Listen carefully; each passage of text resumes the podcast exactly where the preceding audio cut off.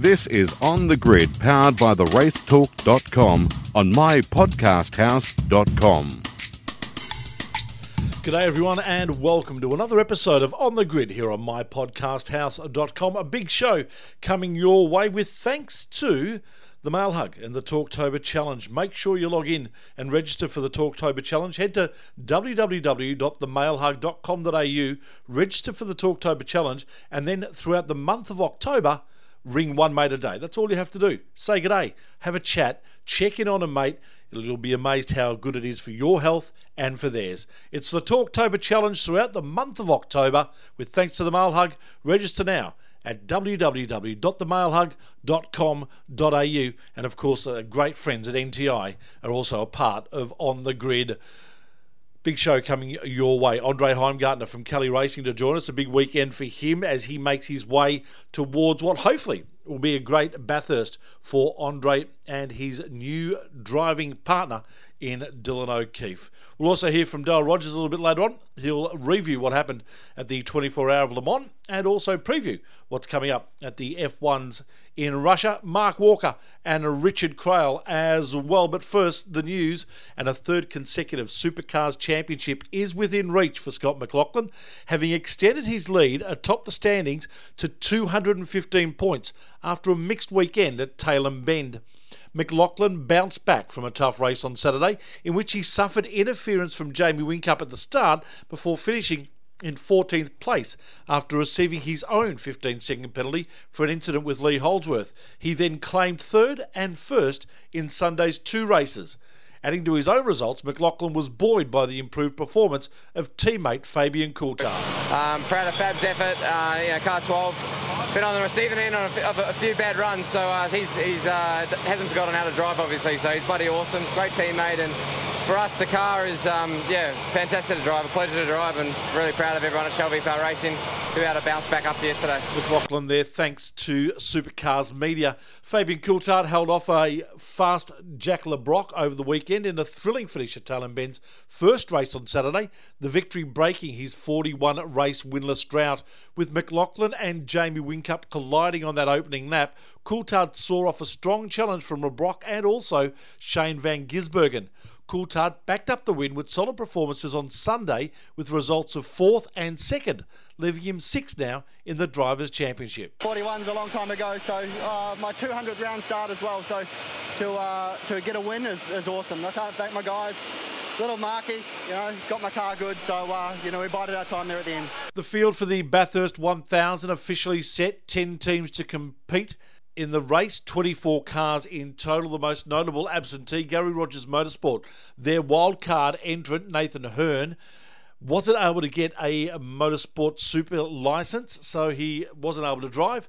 Gary Rogers Motorsport pulling the car with no backup plans. They will not feature at all in the great race. One man who will be involved at Bathurst is Dylan O'Keefe, having secured a drive with Kelly Racing alongside Andre Heimgartner.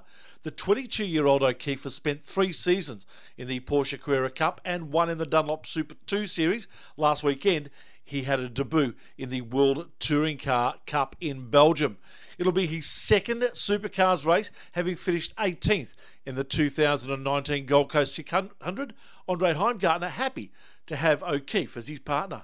Me and I think he's a good young talent. I think he's underrated um, as far as you know a driver goes. And I raced him in Carrera Cup, and he was actually you know very good. He'd give me a good run for my money sometimes, beat me obviously sometimes, and didn't make any silly mistakes, was always sort of on the road and, and using his heads. The Australian Financial Review was reporting supercars are on the verge of signing a new broadcast agreement with the Seven Network and Fox Sports.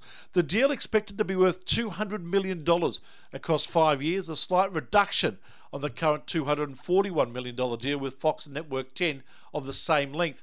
It's believed 10 had offered to continue paying their annual $8 million to retain their broadcast rights, but ultimately pulled out of discussions. Shane Van Gisbergen is set to make his competitive rallying debut on home soil, confirmed as a starter for the Rally New Zealand's Battle of Jacks Ridge on November 15. The course was intended to host a race of the, FA, the FIA Rally Championship this year, but the event was cancelled due to COVID 19. Rallying is close to the heart of Van Gisbergen and his father Robert, having raced a Ford Escort across the country when he was growing up. Racing Point has hired Jefferson Slack as its new commercial managing director ahead of its rebrand as Aston Martin for 2021. Slack has a wealth of experience in sports marketing and business, having served as the marketing chief of Michael Jordan in the 1990s and later as CEO of Italian football giants Inter Milan. Fernando Alonso has visited Renault's factory in Enstone for the first time since re signing as the team prepares for his Formula One return next season. It'll be the 39 year old Alonso's third stint with the team. He first joined in 2002, winning world championships in 2005 and 2006, and then returned in 2008 and 9. Having had two seasons out of F1, Renault are targeting postseason testing in Abu Dhabi for his return to the car. 2020's wide open MotoGP season continued over the weekend in San Marino, with Maverick Vinales becoming the sixth different winner from seven races. Vinales was the beneficiary of long-time race leader Francesco Bagnaia crashing out of the Emilia Romagna Grand Prix, Vinales finishing first and moving into third place overall. He was joined on the podium by Joan Mir and Pol Espargaro, the later promoted after Fabio Quartararo was penalised a place for exceeding track limits.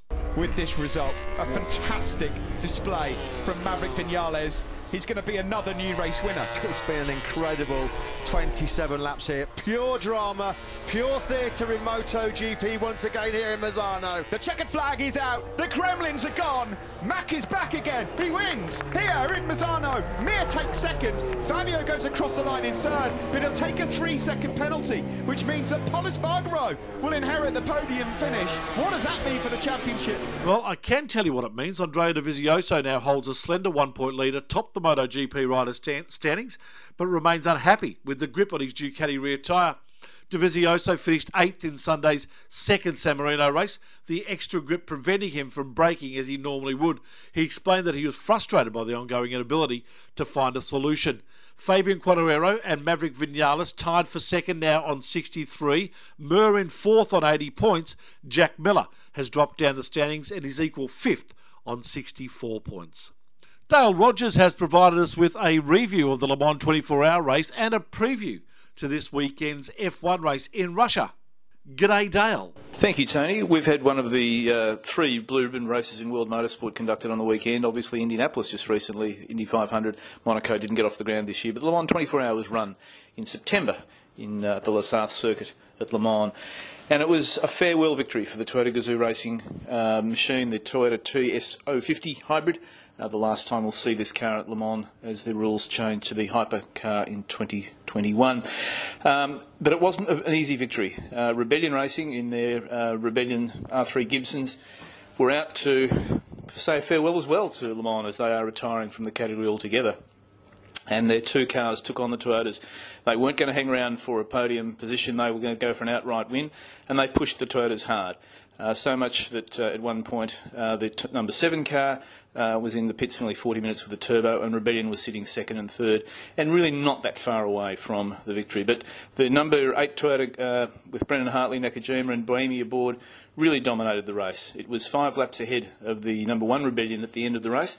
Um, the number seven car uh, did claw its way back into third place, albeit in a fascinating last hour, which we'll talk a bit more about in detail. But um, the Rebellions were second and third. The Toyota, uh, the number seven Toyota, was was clearly a lap uh, behind. Uh, the rebellion, number three rebellion, and it looked as though that's how it would finish. Um, but with an hour to go, uh, it all came unstuck for a number of competitors, including the rebellion, uh, who was off at Indianapolis with front and rear wing and front clip damage, uh, and uh, a 30 second penalty to boot. Uh, so really interesting in, in LMP1, but LMP2, wow, wasn't that just an extraordinary battle? United Auto Sports, Zak Brown's team, uh, really come up as the as the standout team in this category, and they battled long and hard into the hours, right through the night. The 32 car with mainly Paul di on board, the 33 car with uh, the 22 car, I should say, with Paul di Resta on board, and the 33 car with um, Alex Brundle, Martin Brundle's son on board, battled it out as though they weren't teammates. They were absolutely all over each other. In the end, though, it was the 32, the 22 car with um, di Resta aboard that claimed victory in LMP2 and gave United Autosports the championship as well. Uh, but a fascinating battle in LMP2. Um, we saw the lead under pressure, a number of cars uh, really close to each other right through the race. And some stunning racing, um, including that of Australian James Allen, who was uh, well and truly in the mix in the uh, the Graff Racing uh, Oreca, who was also in this last hour of uh, of mayhem when he beached the car or actually hit the ga- hit the- and was not classified. So really disappointing for Allen, who did a great job. Uh, the Jota car number 38 was second. Alex Davidson doing a lot of the driving. So at one stage we had di Resta uh, in the United Autosports 22 racing Alex da- uh, uh, Anthony Davidson in the 20, in 38 Jota car. Uh, it was a battle of Sky Sports there for a while. So really fascinating racing there. Uh, but the LMP2 cars really turned it on. Fabulous racing. And in the GT, LMP, LMGT E Pro and LMGT AM, it was all Aston Martin. Um, the factory cars first and third in Pro, and the customer car first in the GTM uh, section. But the story of the GTs was what happened to Porsche.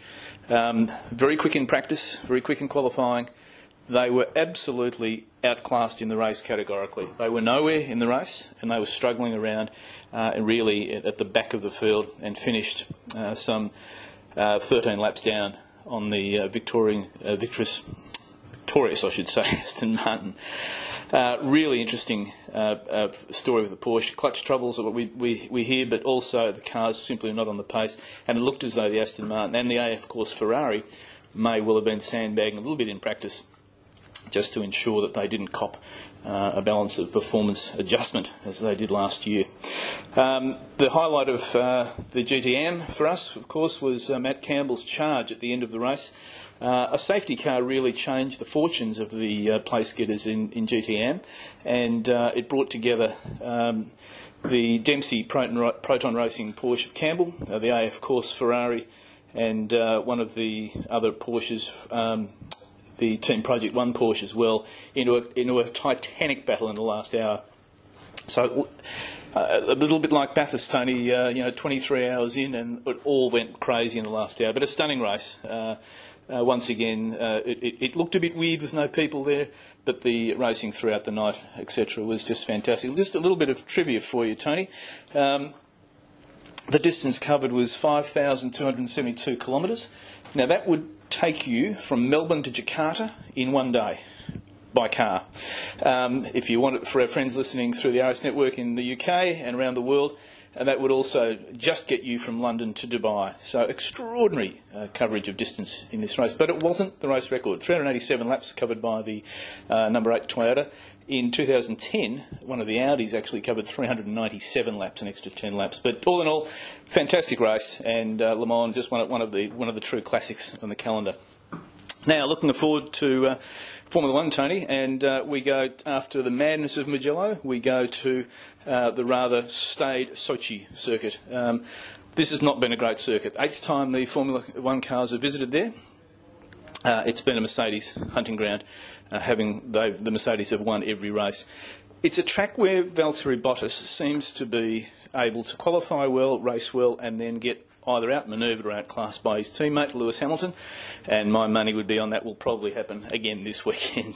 Um, it's an interesting track only for turn, uh, what is effectively turn two, although it really is turn one. There's a kink in the straight. It's all about the first lap. Uh, you get a massive tow down to that corner, to right hand, uh, a 90 degree corner. Uh, there's always accidents there, but if you get a tow off the second or third row of the grid, you can fly past the cars in front of you with no DRS, and it's, it's there that, that both Ferrari and Mercedes in recent years have uh, really had some interesting battles where team orders have been thrown well and truly out the window. It's also a corner to keep a very close eye on Romain Grosjean because almost certainly he will arrive either backwards, upside down, or bang into somebody. So uh, that's probably the highlight of the race for mine. It certainly has, has really not delivered great racing but it, it is it is a, a must win for Bottas, really, for uh, to keep any any championship hopes alive. And uh, I guess the other uh, uh, thing to watch for Tony will be whether the Ferraris can get any speed. But obviously the battle between Red Bull um, and Mercedes, also Renault and uh, and McLaren. So and of course the Racing Point. So let's hope it's a good race. It hasn't been in the past, but after Mugello, uh, we might be coming off a bit of a high. So Tony, that's it for the World Wrap. Um, back to you in the studio. See you next week. Thank you, Dale. That's our news done and dusted. Let's get straight into the program. This is On the Grid on mypodcasthouse.com. All right, joining me as always to have a chat, Richard Craill from the racetalk.com. Hello, Krause. Shebexter, how are you? Excellent, thank you, mate. How are you after your first weekend at a racetrack? Oh, mate, uh, or a went to see supercar racetrack for a long time? I saw some car racing live, like in person. The sights and the sounds and the smell. It was bloody terrific. I'm not going to lie with you. And uh, I think we were blessed because we got a tremendous couple of races. The Saturday race, I think last weekend is one of the better supercar races of the last 18 months, if not more. Um, Bathurst excluded, obviously. And then Sunday were compelling for different reasons. And we got some varied results and some different names and faces on the podium, which we know we love on this show. So, um, yeah, we'll, we'll break it down later on in the program, but loved it. Tremendous weekend, and you forget how cool these things are live, having not seen them since the Grand Prix. So, Yeah, you do. good stuff, and I'm looking forward to launching into our first guest, Shebex, because he had a terrific weekend. Yeah, he certainly did, Krause. He got his second podium of the year, which is fantastic, in the Ned Mustang, of course, racing for Kelly Racing. Andre Heimgartner joins us. G'day, Andre. How are you? Yeah, good. Thanks. Thanks for having me on the show. No, thanks for coming on board, mate. Uh, congratulations, another great weekend and, and a really solid weekend for you too, which is uh, even more special than just the one podium. But to get consistent results over an entire weekend is very nice. Yeah, exactly. It's sort of something that I guess um, everyone wants. We came out second overall for the weekend, and you know everyone has their stories of shoulda, coulda, woulda. But we, you know, if things would have lined up in different ways, we should have been on the podium in, in every single race, and we would have had a good chance in that last one to be high up in the podium as well. Our car was extremely fast, but um, unfortunately, it was meant to be when I was turning the wrong way um, in the second to last turn. But yeah, very happy. It's really hard to string a whole weekend together. It's easy, or not easy, but easier, I guess, to have a one-off, um, you know, race result, result here or there or, or whatever. So to have a whole weekend of strong um, results has been really uplifting for the team and especially myself. Especially coming off the back of Townsville, mate, which was a, a bit of a shocker for both Kelly racing cars. You look like you had pretty good car speed up in the top end in Darwin. I know, I know some of the results didn't go your way, but solid speed up there. But Townsville, man, that was character building, I would imagine. Yeah, the last those four weeks were definitely very hard. Obviously, you're you're flat out racing, and to not get any results throughout that time was actually quite difficult for everyone to sort of deal with. So we, um, yeah, we really the boys dug in um, in between the two rounds, and we, you know, completely went over the cars, and you know, we weren't hundred percent sure if anything was wrong or whatever, but they managed to put everything back together, make it all nice and shiny again, and um, yeah, we went back to a happy hunting ground, I guess you could say, for us, and um, yeah, and and we managed to go well. So you had great car speed at Sydney Motorsport Park, Andre, but you were really fast at the preseason test as well when you guys had just rolled these cars out, smashed them together before the start of the season. That story's been well documented. What is it about the fast and flowing tracks that suits the KR cars, and what do you need to work on on the more stop go stuff? Clearly, that isn't quite there yet. Yeah, well, I think if I knew that, I'd be earning a lot than I do. So, um, not not 100% sure, really. It's a bit of a confusing um, answer, or you know, we don't really know, and I don't think anyone really knows to a certain extent. But I think we think it has a large amount to do with um, the way our car's configured at the moment. Unfortunately, with the engine development that we've had, um, obviously Todd's done an exceptional job, but we've been away from the workshop, so our development from then on has been quite limited. And and one of the aspects of that, for example, was the weight of the engine. So that that means that our front arms in the car need to be further forward, which means our wheelbase is longer, and and all sorts of stuff like that, um, which makes it hard to put the tires on and off. But I think that also would, would affect it at a, sh- a short, sharp circuit with curbs and fast change of direction stuff. Our car's just not reactive enough, um, and that also affects the aero balance, and it has a flow and effect throughout the car. So you you know you could put your finger in um, you know, blame a few different things, but um, we don't really know for sure what it was. But um, we're definitely happy that it, it seemed to uh, come together last weekend. Just going back to that Darwin Townsville uh, month, Andre, especially just pre Darwin, uh, take us through the anguish that was going through the team heading up to Darwin from Sydney Motorsport Park and the possibility that you may not even have cars to race with the changes that needed to be made at the time. Yeah, it was a fairly interesting time. Uh, uh, we just came off obviously being on pole, and and coming second. So that was pretty cool. Um, but then, yeah, having to go to Darwin, it was really interesting because one minute we're going, then we're not, then we pack our bags, and then we're heading to the airport, and then, oh no, sorry, you know, you have to go back to your hotel now, and we're leaving tomorrow. And then, you know, they're like, okay, we'll head to the airport, and we'll tell you when you get there if we're going or not. And then we went there, and then they um, obviously told us when we're on the plane that we'd have to go into quarantine for unlimited not like days, like we didn't know how many days. So it was all very um, surreal. I could only, uh, you know, I can only understand half of what people that have to go into quarantine and do all that sort of stuff is. It's a very tough thing. We had to do a few days of it. Um, and I could just say staying in a room um, or being forced to stay in a room was definitely not the most, you know, positive and um, uplifting thing I've had to do. So yeah, there's all sorts of battles like that. Obviously, being away from your family, we've been away nearly 80 days now. Um, so it's um, yeah, there's a whole lot of aspects to it. Um, and yeah, when I guess when you're going well on the racetrack, it, it helps make everything worthwhile. Um, all the sacrifices and stuff you're doing. And the changes that needed to be made to the engine pre-Darwin, Andre, was that a, a major issue for you guys? Um, yes and no. I, like, there's no changed um, directly with any issues we had with the engines. They were quite reliable. Um, luckily, the guys back in Melbourne managed to do some tweaks on some butterflies and stuff, and um, Todd and them managed to do some good upgrades while we are on the road. But it's just the thing of, you know, you normally get two weeks, you go back to your workshop, or two or three weeks in some cases, and you, you know, we have all the facilities, all the C, C machines, we have our engineers there at, at their computers, we have everyone you know, thinking about the right things in the right environment to try and develop the cars and move forward. And um, you know, when you just don't have that environment and you're working out of, for example, the the family farm that we're in in New South Wales for a period there, it's not quite obviously the same environment that some of the Queensland teams have had. So it affects how you go racing, how you develop your cars. And yeah, as as I said, with our new engines, we would have liked to put more effort, I guess, into that. But um, in saying that, it hasn't been um, you know, a disaster that we didn't do that um, because they did such a good job developing them to start with. Mate, just despite the dramas, you, are less than 100 points out of the top 10 in the championship. So it strikes me that there's really something to strive for over not just this next weekend at the Bend, but the big one at Mount Panorama and a couple of really good results. And you could find yourself in the 10, which I would have thought, given everything that the team's been through that you just documented and – let alone the program in, in throwing the Mustang deal together at the start of the year. I mean, that would be an outstanding result for 2020. Yeah, well, it's funny you say that because we're actually in the 10 all the way up until that four week block, and yeah. we're looking forward to moving, you know, hopefully forward, and we went tremendously backwards. so it sort of had the very opposite effect to what we wanted, and we were left pretty devastated. I think I was sixth, ended up 15th or 16th, me and Rick in the championship, and um, yeah, so you, you sort of get a bit demoralised by that. But yeah, for sure now we really made some good ground last weekend, and I think there's no reason we can't go well this weekend and Bathurst because they're similar tracks, really nice, smooth, fast, high aero tracks. So yeah, definitely the top ten is the goal, and I think considering what we've had to go through this year, um, that's a really really good outcome.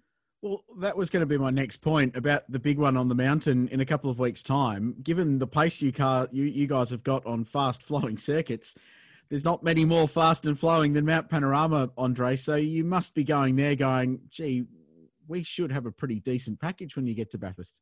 Yeah, hopefully. And traditionally, I go pretty well there. The last year, and was um, was humming around there. Yeah, listening and hum. So um, yeah, it was um, it was very positive for us, and we, we we sort of obviously didn't get the result we wanted, but going this year, I think I've obviously been announced that Dylan O'Keefe's driving with me, and I think he's a good young talent. I think he's underrated um, as far as you know a driver goes. And I raced him in Carrera Cup, and he was actually you know very good. He'd give me a good run for my money sometimes, beat me obviously sometimes, and didn't make any silly mistakes. Was always sort of on the road and, and using his head. So I think that's gonna um, you know be good for me. I think I've done well in the past. Obviously, I had people like Aaron Russell and Bryce and all that sort of stuff. So there's no reason that we can't slot him into our program and um, sort of coach him along. So he, he's a good a good co-driver for me. But yeah, um, definitely not over yet. Very excited for Bathurst. It's always it's always a sort of a, a season in its own, I guess. The build up to it and the race and everything. So yeah, it's it's going to be good. Take us through that co-driver process, Andre. You were, I think, the last driver to sign a co-driver with uh, with Dylan. Is there a reason why you couldn't get anyone before that, and is there a reason why it was left for so late? Um, well, no particular reason, I guess. It's not some strategy that we thought would work or something like that. It's more just, you know, we've been flat out. Todd's been enormously busy. Um, you know, he's sleeping at the workshop trying to build the engines and everything, and he drives a lot of these decisions. So obviously our attention has been taken elsewhere. And then when this COVID thing hit, we didn't even know if we're going to go back racing. So what's the point going and trying to find a co-driver when you know it looked like for a while we wouldn't be going back racing and the team would be shut down and all that sort of stuff and our sponsors were leaving or you know whatever whatever situation happens throughout all the teams because you don't know what's happening so then that got put on the back burner and then when we came back racing it wasn't even confirmed that we were going to do Bathurst um, you know, it, it only got confirmed a little while ago that we're actually going to do it. So then, then you get serious about, okay, well, um, you know, we'll we have to try and find someone, and we sort of just took that risk and concentrated on other things a bit. And um, I think it's worked out well in the end. It's not something I think we regret waiting for. I think we sort of just waited and played played our time, and um, yeah, managed to get a good driver. No, and Dylan's a solid young guy, like you mentioned. That I think that year you raced him in Carrera Cup was he was pretty early in his Cup car career, and, and, since then he's built more Porsche experience. The season in the TCR cars, so and of course the season in Super Two as well with JRM. So he's got some good good miles now. So I reckon that's a pretty good addition. And Dale Wood in the sister car with Rico, that's a, another good get. So um, yeah, really strong two car program. Just want to go back to last weekend, mate. The um, the, the first two races that weekend were intense. Um, just walk me through what you were thinking in that first race on Saturday in particular. And there's this freight train of six or seven cars, a couple of them completely out on their feet with no rubber left, and some of them blazing through. Um, I mean, what was that like? It was as intense a supercar race as we've seen certainly all season, and if not for a, a few more than that. Yeah, it was very interesting because no one knew what was going to happen. So, ideally, in a race, a race like that, I guess you want to pit as early as you can because the degradation is so low. But no one expected there to be the blistering that there, there, was. So luckily for us, we just happened to stumble across a setup that looked after the rear tyres nicely. So we didn't have that issue as much as other people. But unfortunately, as you said, some people were leading and then their tyres blew up. Then another person was leading and then their tyres blew up. So for me, it was it was very strange. I was coming about seventh. I'm like, okay, this is all right. And then you know, I just kept on moving up the field as people kept like falling off and people battling, getting spun out, and all sorts of stuff. So it was definitely an intense race, um, and I think that the other two were very similar. The especially the the second one um, yeah. was the same. We had Chaz obviously leading, and then his tires blowing up, and um, and a few different passes and all sorts of stuff. So yeah, the racing on the weekend, I felt obviously I'm a driver and I went well, so I'm always going to like. but I thought the racing myself was actually very good, and you know people say, oh, you know, that they should make it, they should make it so you can drive as fast as you can, all, all that sort of stuff. But we are at the end of the day in the in the business of entertainment, and um, you know, it, it, still requires skill from the team and the drivers to make the tires last. Um, so it's still a skill based thing. Yeah. Uh, yeah, I think it was good. Is there the difference between what you're driving this year and what you had last year? The Mustang at its best, and you probably got it at that point on the weekend that we just had. Compare that to the Nissan at its best. Are they similar cars or are they just miles apart? Well, I, I always explained it as that in the Nissan, when I did the lap of the gods, that, you know, everything linked together and, you know, we thought that was that I could be, you know, fourth, third, or around that sort of placing. And then obviously we've seen this year when we get the, the Mustang going, we can actually be on pole and, um, you know, be right up the front. And like that on the weekend, our car was genuinely fast. Not so much in qualifying trim, we're still a wee bit off in that, but in race trim, it was extremely fast. But to answer your question, um, uh, we think it's that sort of next step we really needed to unlock to get to that really the front of the, the grid.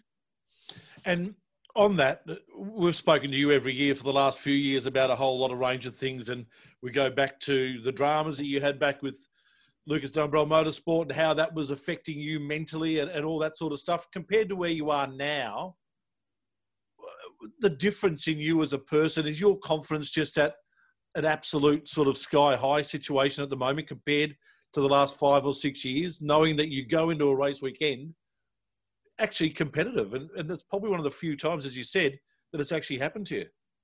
Yeah, well, you, you say that, but three weeks ago I qualified 20th, so yeah, hearing you. Yeah, I wasn't too confident back then, but I know what you mean. I have the underlying confidence now, I guess you could say that I can do it. I've done it. Um, you know, the only thing I'm missing now is a race win, and I'm sure that will, that time will come. But yeah, definitely confidence is a lot more when you haven't done it before, and you know you're in an LDM car. Obviously, the the motivation's hard to come by. But yeah, I've I've fought hard to get where I am now, and um, yeah, I think I'm sort of proving my worth. I guess you could say.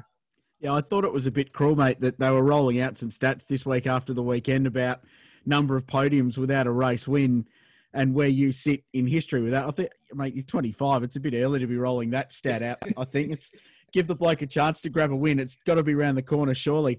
Um, turn your attention to this week. It's a rare thing in supercars that we go to the same venue but race on fundamentally different tracks. And the West Circuit is very different to the International. Uh, what's your take? How do you think this is going to play out this weekend on a, a very, very different layout to what we saw last weekend?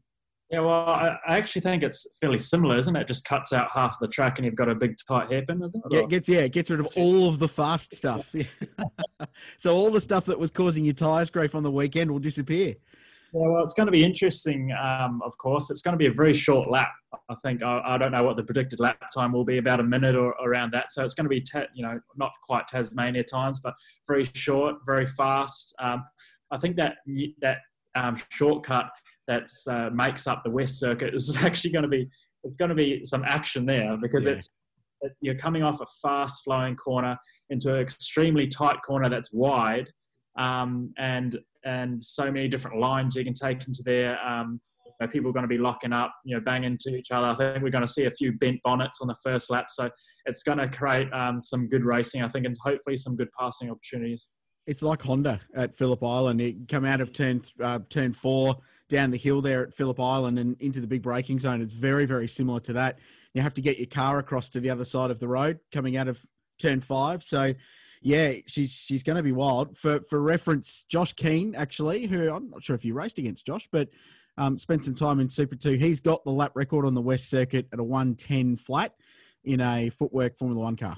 Oh, so uh, you, you, yeah, I, am going to tip 14s or 15s. I would have thought, but uh, maybe a little bit, maybe a little bit slower. Final, final one for you, mate. Uh, this weekend coming up, and then you've got a couple of weeks heading into Bathurst. First of all, do you know your schedule between the end of this weekend and what happens for you heading up to Bathurst? And then what are you most looking forward to once Bathurst is done and dusted? Yeah, well, as far as the schedule goes, I'm actually staying in Adelaide, so we'll stay here um, and I've got a few mates here, and I've set up a, bit of a training hub, I guess you could say. So I'll be probably staying somewhere near Glen, Glenelg trying to train and do boxing and Pilates and all that sort of stuff just to prepare myself. And I think Bryce Fullwood will be joining me as well. Obviously, we have the same trainer and we get on very well there. So um, that's sort of what we'll be doing. And um, yeah, after it all, um, I've actually planned to go back to New Zealand for for three months. So um, just to see my family and sort of reset and um, spend a bit of time there. I guess you know the world's a crazy place at the moment, so there's nothing like going home and seeing your family. And um, New Zealand's a pretty pleasant place at the moment. There's not many restrictions and you know very little threat of of, of things escalating. So I think it could definitely be worse. No, mate, we wish you all the best. Uh, come the end of the season and that break that everyone is going to so much deserve, not just yourself, but everyone who's been involved in supercars over the last four or five months. Congratulations on the year so far. It's uh, as you said, it's had its ups and downs, but uh, really positive outlook for Kelly Racing and good luck heading into Bathurst, mate. No worries. Thank you. Andre Heimgartner joining us here on the grid.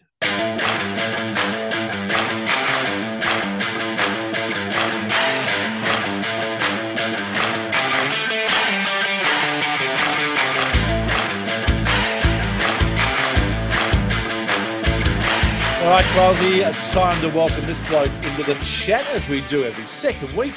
Mark Walker from the racetalk.com. Hello, Mark.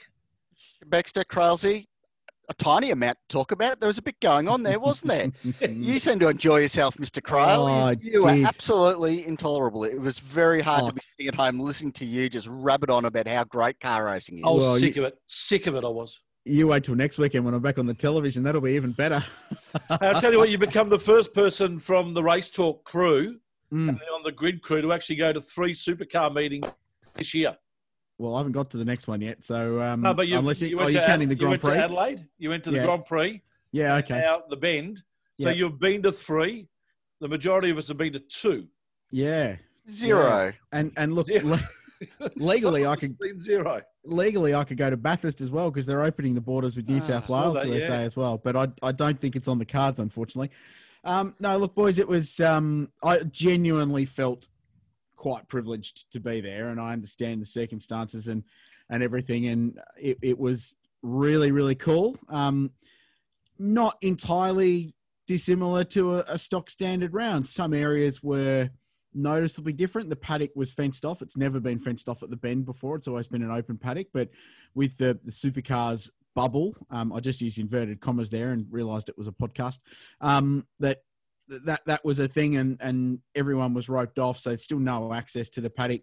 Um, for from a media point of view, especially though I think I saw some punters in there at some point. I, I don't know if that was allowed or not, but either way, um, but out, out, outside of that, terrific crowd, especially on Sunday, basking in some wonderful spring weather, and just simple stuff like lots of ticket checks, making sure that people are in the area where they're ticketed to be for that contact uh, tracing thing. Um, everyone had like a mobile ticket, so that was texted to you, and you log in, and, and that's your pass. Even those with accreditation, so they didn't scan your hard card. It was that. It's all those little contact tracing things that are in place now, but aside from that, it was pretty seamless, and and I thought it was a really well executed event. Crowd was outstanding, helped by the weather. We'll come to the racing product in a minute, but you wouldn't know that three weeks ago that event didn't exist at all. Um, and I think that's the biggest testament you can give to the Bend crew and also Supercars for the show that they put on. So no, terrific stuff, boys. You forget how lucky we are to do what we do, and um, how privileged we are to follow the, this sport and, and supercars in particular. When you're standing about halfway down the 24 car field and they roll into place, the green flag goes at the back, and then they sit there and crash on the rev limiter ready for the start. And you feel it vibrating up through the handrails on the balustrade and the balcony where I was standing. You miss that after six months away from it. You forget how quite impactful our sport is from a, a visceral nature. So um, that was what I took out of it. It was tremendous, and the uh, the racing was just a side effect of that. Yeah, you mentioned the uh, operative word there, crash. The old chrome horn got brought out there Didn't with it? all the leading contenders. Good grief. Oh, What was going on? What did they have for breakfast? In on it. so good, wasn't it? Uh, so, so Saturday race, boys. I mean, give me your take. I, I stood out on the balcony of where the media centre is, near pit entry, and and I watched the whole thing from out there. Didn't want to be watching a telly. I wanted to see it live, soak it all in. Can see a bunch of the racetrack from there. Um, the tension was just awesome. Really, really good. It was one of those races where you could feel it in the air, both from all the punters at the circuit, but from the teams in the garages as well. And the intensity of some of those pit stops above where I was at the lower end of pit lane, I was standing above Matt Stone Racing. Even then, when they'd roll in and look at their rear tires, as soon as they came off the car, you could see like a visible shrug of their shoulders going, Oh no, we're in a world of pain here. Um, man, that, the, the tension was great. And then it built and built and built to that last 10 laps when you had that amazing freight train of cars running line astern um, for the final. And then they all teed off and crashed into each other. And oh, it was, yeah, awesome. Really cool. So the tyre thing, going back to the test day, Mm. it was mentioned at the time on the soft tyre, it will blister around there. If you don't have the setup right and treat the tyres right, they will blister. They Mm. knew that in Yep. February. Yep. It wasn't news. It was on the cards. I put it in the preview last week. If 100%. Someone, dumb like me can figure that out.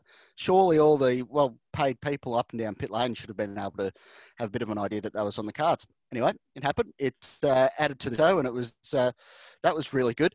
You had that stack on the first corner, uh, Whincup into McLaughlin. I could not believe that happened. I'm Mm. half in a daze with it happening in front of me on the TV, and I could not believe it. It absolutely happened. It was brilliant. And then McLaughlin came and did the same thing to uh, Holdsworth later on in the race. And that was the thing. You had this freight train. They, they go, oh, you know, overtaking's impossible because of the error. It's just because it's so line ball to make a move stick. Mm. And if it doesn't stick, if you're not 100% right, you're going to cop a 15 second penalty like those guys did. Yeah. So what, what do you do? Do you absolutely stuff it up the inside, cop the 15 second penalty? You wind up finishing nowhere like they did. Yeah. The I Scotty think one. Andre, Andre was Sorry, good before when he mentioned that in that first race he was sitting around about seventh, and he he was content with that. He Mm. thought that's where he was going to be, and then he said just cars kept on dropping off all around me, Mm. and that gave him the opportunity, obviously, to get up to fourth, and that was obviously the situation for a lot of them. Yeah, true story. But uh, the the Whincup McLaughlin thing didn't surprise me at all. And and watching it as they come out of turn 15 up the hill there to 16 and down the hill to 17, you could see Scotty was struggling and Jamie had a really big run. I'm not surprised that they came together. That, that it's been brewing and brewing over the last couple of rounds. We've talked about it. We love it. it it's tremendous. The McLaughlin on Holdsworth thing surprised the hell out of me because that didn't strike me as No, a Scotty was no move and and he didn't need to take that risk because he would have got Holdsworth four corners later. He had so much more car speed the way he was ploughing through the field, and you could see the car behaviour that his was just better, and he would have got there. So I know Scotty wasn't happy with the penalty. I know he thought it was a marginal move, but I, I'm okay with 15 seconds for that because it, it just wasn't going to stick. And um, I was surprised that he put himself in that position um, after such a good recovery dragging his way back into podium contention after a mighty drive, despite the dramas on the opening lap um, towards the, the finish of the opening lap there. So, yeah, that, that was more of a surprise than the Whincup Scotty thing for mine. So also in that race we had uh, Jack Le Brocq finished second. He was Yeah. on for a win. He had a car that was capable of winning. If he uh, and if he drove it like an old veteran, he probably would have won it. And a couple of times there, he just got suckered into the wrong. You know, he, the thing with him on the outside is that SVG was on the inside and broke early. Yeah. Gave him no option. He had nowhere to go. Like he Mm. wasn't. He didn't mean to do that, but that's what happened, and he wound up finishing second out of all that mess. But still, that was good because there's a lot of doubters after that win at Eastern Creek. You know, at Sydney Motorsport Park, people were saying that oh, you know, it was a gimme with the tyres. He's really going to go out there and show what he's if he's capable. He Mm. showed that there that he was capable of boxing with the best of them. So it, it didn't get the result that he probably could have gotten, probably deserved, but uh, he still did a, a really good job to finish second for the day. I love he was pissed off about it. Yeah. He was. Smoking and chatting to AJ Jonesy after the race, going, "Oh, you know, I'm happy to be second, but I'm really angry I didn't win." That's great, Hmm. because it means he's a legitimate shot at doing it. Um, I spoke to Jack for NTI Inside the series, um, Inside Race Week. You can check that out on the Truck Assist and um, TRT social media channels this week. Um, and yeah, he, he said the same thing. Like next time around, the elbows go out a bit wider. He, he will fight for that, and that's tremendous. That's all part of the learning for a young driver. Bryce Fullwood on the podium. How good was Right. that? What a terrific result for a guy we've been talking up all season long. And also Fabian with a win and a weekend Yes. win. What, what's going on there? Contract time. did was it just a case of Jamie teeing off and then everyone teeing off? If if they need someone to bash Fabian before a race meeting so he goes well, I'll do it. Just put me on the line. I will take cash money and I will give him a character reference every day of the week if it means that it goes out there and wins. Is that what it took? Because he, it sort of came from nowhere. Like he was the man there in the weekend. He was very. He drove great. Well Yeah. done. He deserved it. But uh, where's it been? Where you been, Yeah. bro? Yeah. No, exactly. And I'll tell you what the other the other thing too, also for that race, was the amount of positions that were picked up by the top half a dozen or so cars.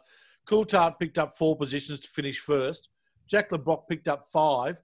Bryce Fullwood picked up ten spots. Yeah. Heimgartner six, Waters six, Rick Kelly two, and Scott Pye in seventh picked up ten as well. Yeah, just a casual 10 spots for Scotty, who continues to pass more cars than anybody in the championship.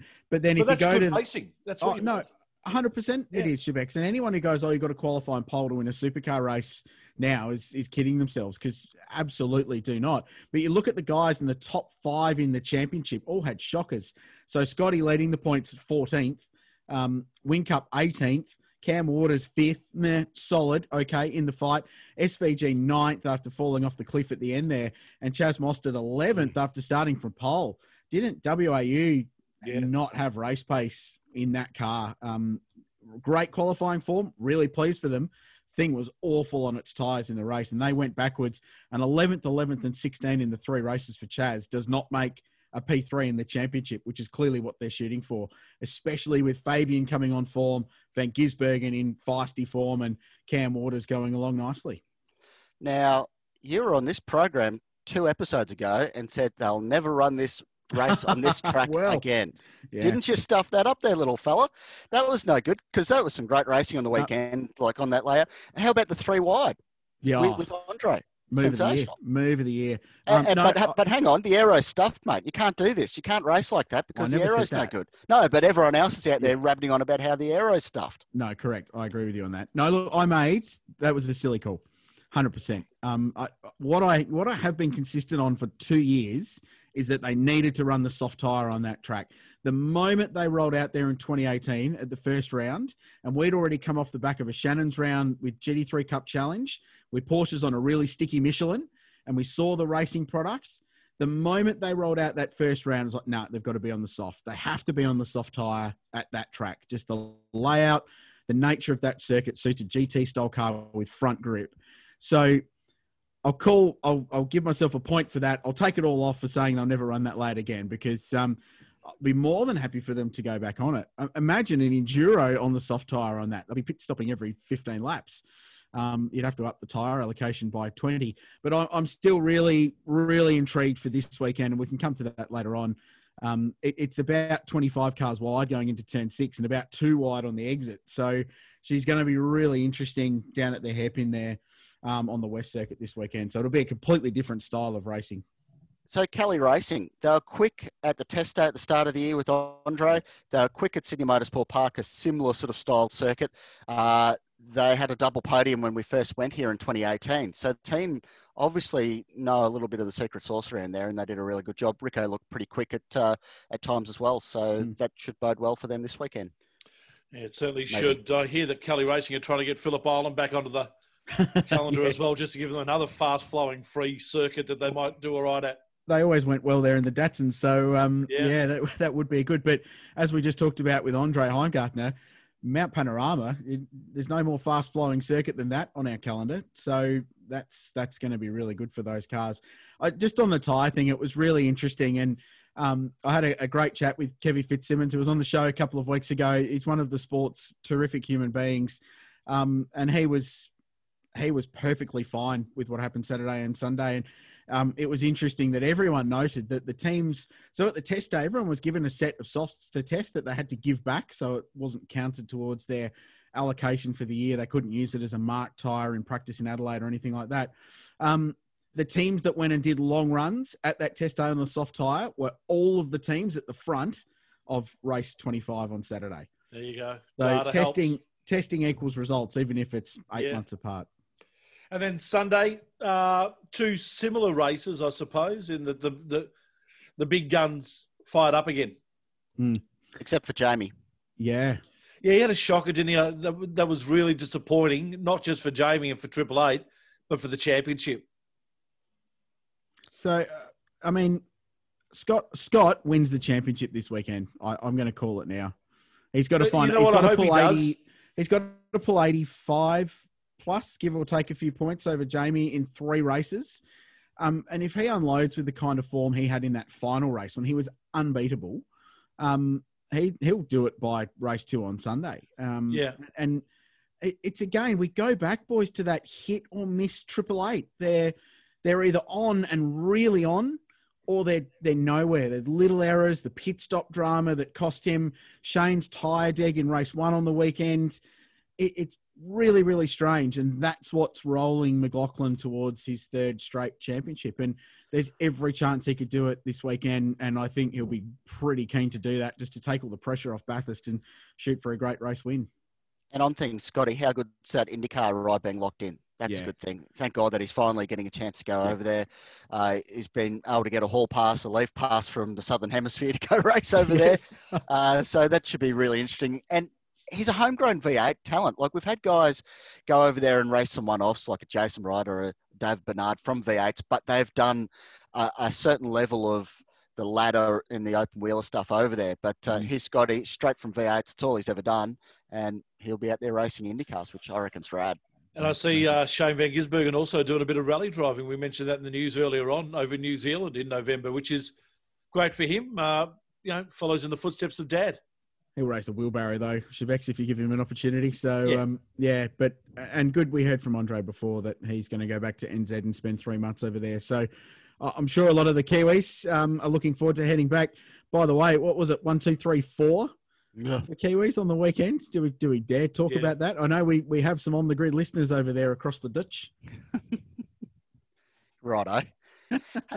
Sure. Hey, hey, uh, one that's come up in the news this week is the GRM wildcard there and Nathan Herne getting knocked back. I flagged it on the social medias the other Mhm. week that uh, what's the deal with the super license? Like, we've got this super license in place. You've got to do a certain number of things to qualify to earn a start in V8 supercars. And Nathan was nowhere, but they persisted with the entry and it seems like there's going to be a fight now between Gary and Motorsport Australia that I can't really see Gary winning because So there's no fight just- to have. Yeah, he rules just he's never he's never driven a V8 supercar before on any level. Like it's it's not going to work. You can't. Correct. Pe- people have rolled into supercars. Like you look at some of these wild cards in recent years, like the Rossi and uh, Hinchcliffe won last year, and obviously Simona de Silvestro. But they'd raced Indy cars before. They've raced all sorts of things. They've participated in F1 testing and all this sort of caper. Like they're Mm. very well credentialed drivers who'd have a, at least a test day under their up their sleeve before they got to Bathurst. But uh,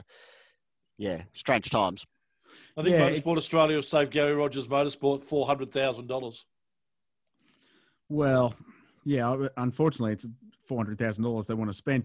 The interesting thing for mine, and, and, and unless the rules have changed, I, I googled this earlier on today. So you need thirteen points over five years before you get a CAMS super license.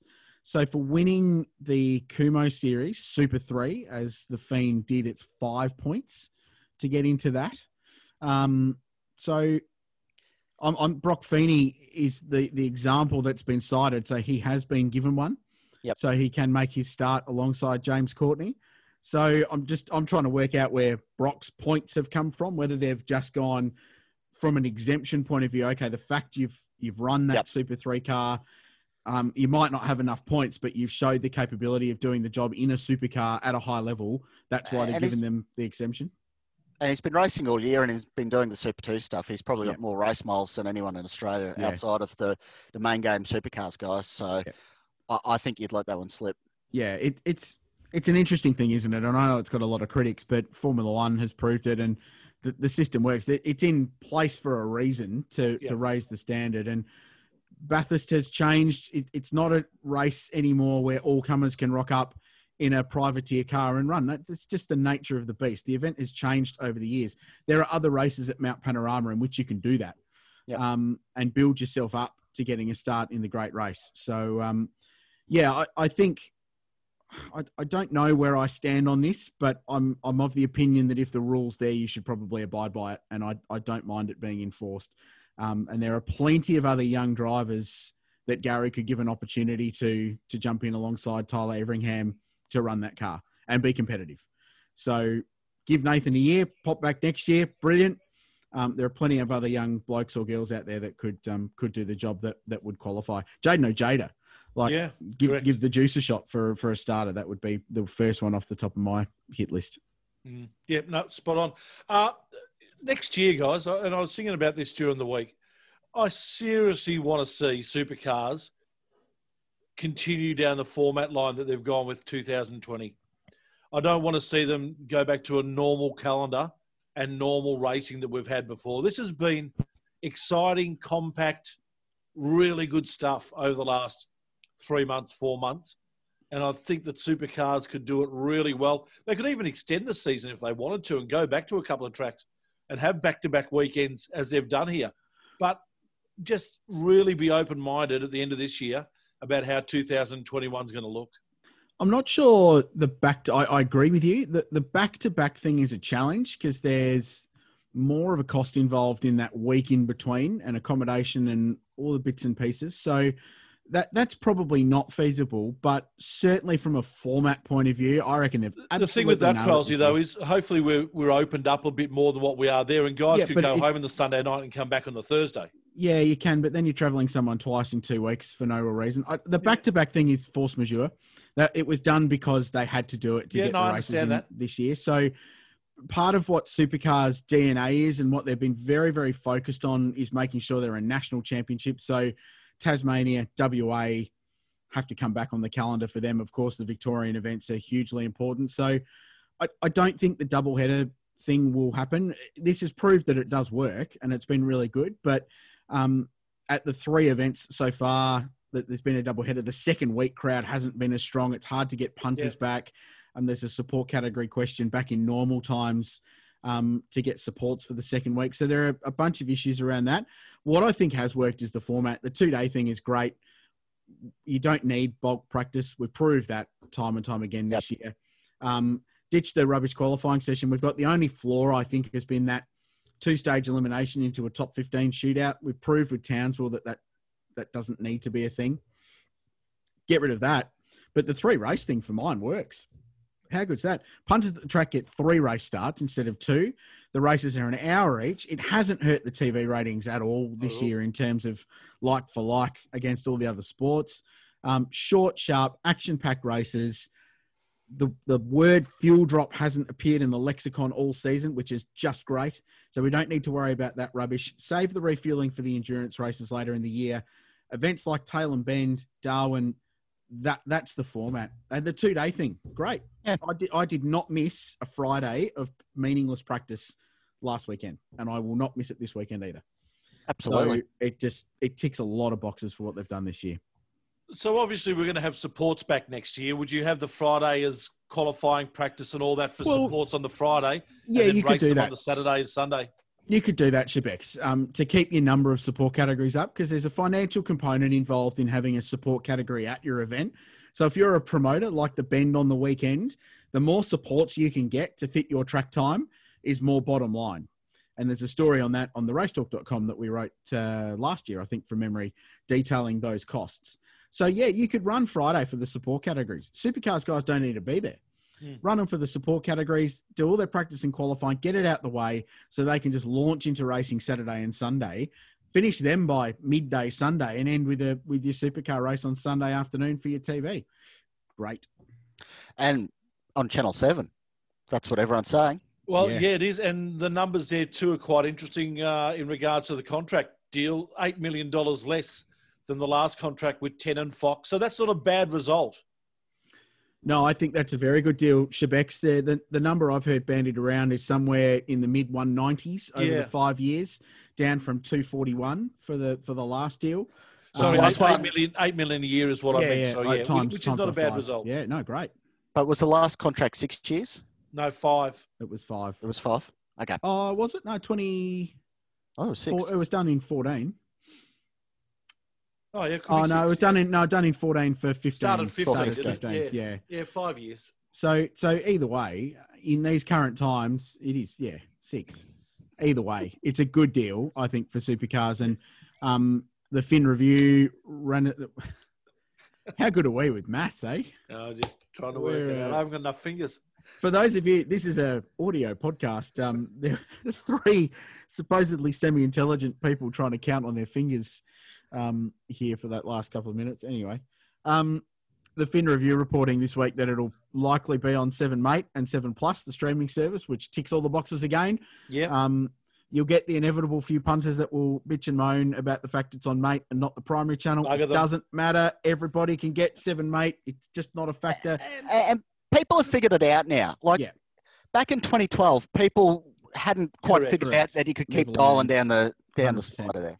Yeah. And you know what? Seven Mates HD, even yeah, better. Yeah, exactly right. Fantastic. The, the, normal seven station isn't, so you got better quality, folks. Yeah. So so there's a real chance that you'll get, you know, the six marquee events is what they're talking about on free to air. Um, potential of some other races throughout the year, maybe the Saturday races or a Sunday race on Mate. But then you'll get six or seven ARG events on Mate throughout the course of the year as well. So TCR, S5000, TCM. I, I would put money on the fact there'll be some crossover between the two of them now. They're all on the same network, which was always a sticking point. So I think it's tremendous. And, and if they get this deal over the line, this is a huge legacy for Sean Seamer and his team to to leave after a really challenging time. If if, if that's the deal, what a massive outcome given what's going on. We've seen what's going on with cricket footy and mm. rugby have taken an enormous haircut this year, and for their next period of their rights. So um, it's actually a pretty good outcome for our sport. The other one that we've sort of broken here in the race talk 100 touring car championship slash supercar races in South Australia coming up this Sunday morning. Yeah. Pretty good stats. And Good you go back over the years, there's been some rad races in that 100. They've split between Mallala, Adelaide International, Adelaide Parklands near the Bend, and there's been some really good memories from all of them. I was counting. I reckon I've been to 40, maybe, between Mallala in the 90s. So the, the last four at Mallala in the 90s I was at. And then I've been to all bar one Adelaide 500. So, um, yeah, actually, this, it could be more than that. So, Gary O'Brien's been to 98. no, well, yeah, well, the only ones, the only ones last week and this week. Yeah, yeah, correct. So uh, poor, poor bugger. G'day to Gaz in Sydney, but um, yeah, it's cool. The history is fantastic, isn't it? Um, AIR is a forgotten component, Adelaide International of the South Australian touring car heritage. But gee, there were some good races there. And And, Mark, to- you you picked it out the three wide rolling start. Crazy. Yeah. Absolutely insane. Bob Jane was off his rocker. Like, Yeah. he- Yeah. like Indianapolis in a touring car race at AIR. Yeah. But you go back to the early 70s, you had uh, Moffat's off track dramas. You know, one car got stolen. car got stolen from the paddock on Saturday night Mm. and it got, got found later, and old mate went to jail. But then two years later, his transporter caught fire going through the Adelaide Hills. Yep, Insane. And he still won the weekend in a borrowed car. yep. I don't want to. I'm the biggest promoter for South Australia, as you know. But uh, prob- don't Stolen leave your- cars. Don't leave your car unlocked. Don't leave your car unlocked in the northern suburbs. There's, the, there's Oh. a hot tip. Hang on. you- You've had a car stolen in South Australia, haven't you? if it was in the northern You haven't lived if you haven't. it wasn't that far from AIR. That's my six degrees of separation with Allan Moffat. it was Nice. V8 too. Hey, uh, just before we head off, guys, I'll just get your. We heard Dale's report earlier on in regards to uh, the Le Mans 24 hour race. You'll wrap up on that, boys? Um, to be honest, Bex, I didn't see a huge amount of it because I was I was had a bit on with the supercars out the weekend, but um, and having a, a tremendous weekend. But um, yeah, interesting. I, to be honest, I think the biggest story is that Porsche's pulled half their entries for Nurburgring this weekend because of a bout of COVID going through the team. So um, clearly, there's been some real dramas. That involves their own Matt Campbell, who was second in the LMGTE AM class, um, who's been parked for the Nurburgring. So whatever the FIA and ACO's protocols were, there's been a slip up somewhere within that group uh, over the course of the weekend, which is a, a bit of concern. But uh, Toyota won again. Um, you'd expect that. The Rebellions did a good job, and my wish of an LMP2 car winning didn't happen. So um, that's where we're at. Uh, my big thing this week, uh, I'm obviously a big NASCAR fan, is the Yeah. news about the new team formed. Bubba Wallace driving, Denny Hey. Hamlin minority dri- uh, minority partner, and the major partner owner of the team will be Michael Jordan. His his airness. How what a combo! that? That is a great combo. Like the, Bubba's bringing about twenty million dollars worth of sponsorship just because of all the Mm. st- circus that's been going around with Bubba this year. He's picked up a lot of backers from a lot of different corners. He's bringing that money with him. Then you're going to have Michael Jordan, who you're going to be able to wheel into a boardroom. Yes. It's like, hey, we want some money. Uh, he- yeah, here you go, Mr. Cer- Jordan. Certainly, awareness. No problems. Absolutely. Like even if he just walks into Nike and go, "Can I just have a couple of zeros to put on a NAS?" Yeah, whatever, mate. Just Yeah. just take it. Who cares? yeah. Unbelievable. That's a really good thing for the sport over there. So uh, wait to see how that happens. It'll be a well-funded thing. It'll wind up being, I imagine, like the old uh, Furniture Row Racing, like a, a customer Joe Gibbs operation with all the good kits. So uh, expect Bubba to do good things. It'll be a, a thing that's worth watching, and he should be able to win races in it. Yeah, that's a mega story, isn't it? What a what a great bit of news. Fantastic. Uh, Michael Jordan, just it's hard to believe that he's involved, isn't it? I mean, but what what would be the Shebex? You're the broad sports guy. What would be the Aussie equivalent here? Like Steve Waugh? Oh no, uh, probably, uh, probably a Greg Norman Oh yeah, that's fair. as as an international International superstar. known- Yeah, yeah, okay. But like with Michael Jordan, he's been a race fan all his life. This has, isn't just yeah. something, you know, he used to ride his push bike to NASCAR shops and watch them work on their race cars and stuff midweek. Well, Like, he's a Carolinas boy, Yeah. so yeah, in the heart of the heart of NASCAR. and he's he's raced motorcycles and all sorts. So he's a rev head and he loves it. And he's been friends with Denny Hamlin for a long time now. And and Denny's been managed by Michael Jordan's agency. So uh, there's a lot of tie-ins there, and it all works out. All right, boys. well done. Well, Not- more yeah, Shebex. sorry, go- yeah, Rich. Bi- biggest potential for a major drama in 2021. Um, Nashville IndyCar race running over a bridge two ways. Mm. Um, is this where we see uh, an IndyCar in the drink? Or Oh, I don't want to wish it on them. Don't get me wrong. The track looks epic. Like it's going to be amazing for racing. It's I brilliant. I I love it. don't know if they've looked through this at Oh, all. I love you, it. Google Street View, and uh, once you get to the other side of the bridge, you've got to do a tight U-turn around the ghetto of Nashville. Yeah, like do. there's people, there's concerns that parts of race cars are just going to get go missing, go driving through that part of town. Uh, that, Maybe we could send them him Allan. Moffat to talk to love him it. about Yeah, what happens it's in totally that case. no, I love it. It's great. It, look, Tony Cotman, who designed the track, he's very, very well regarded. So um, I'm, I'm keen to see it. I think that'll be exciting. And we'll be able to watch it because our boy Scotty will hopefully be in that race next year, which is going to be tremendous. Yeah, it So, certainly uh, will be. Boys, catch you next week. Thanks for your time again this week. Hey, boys, I'm going to a racetrack again for more supercars. Right up. Let's mute him, mute him. See you, Shebex. Yeah, he's See you, boys. All right, see you guys. And thank you for joining us too, right here on the grid.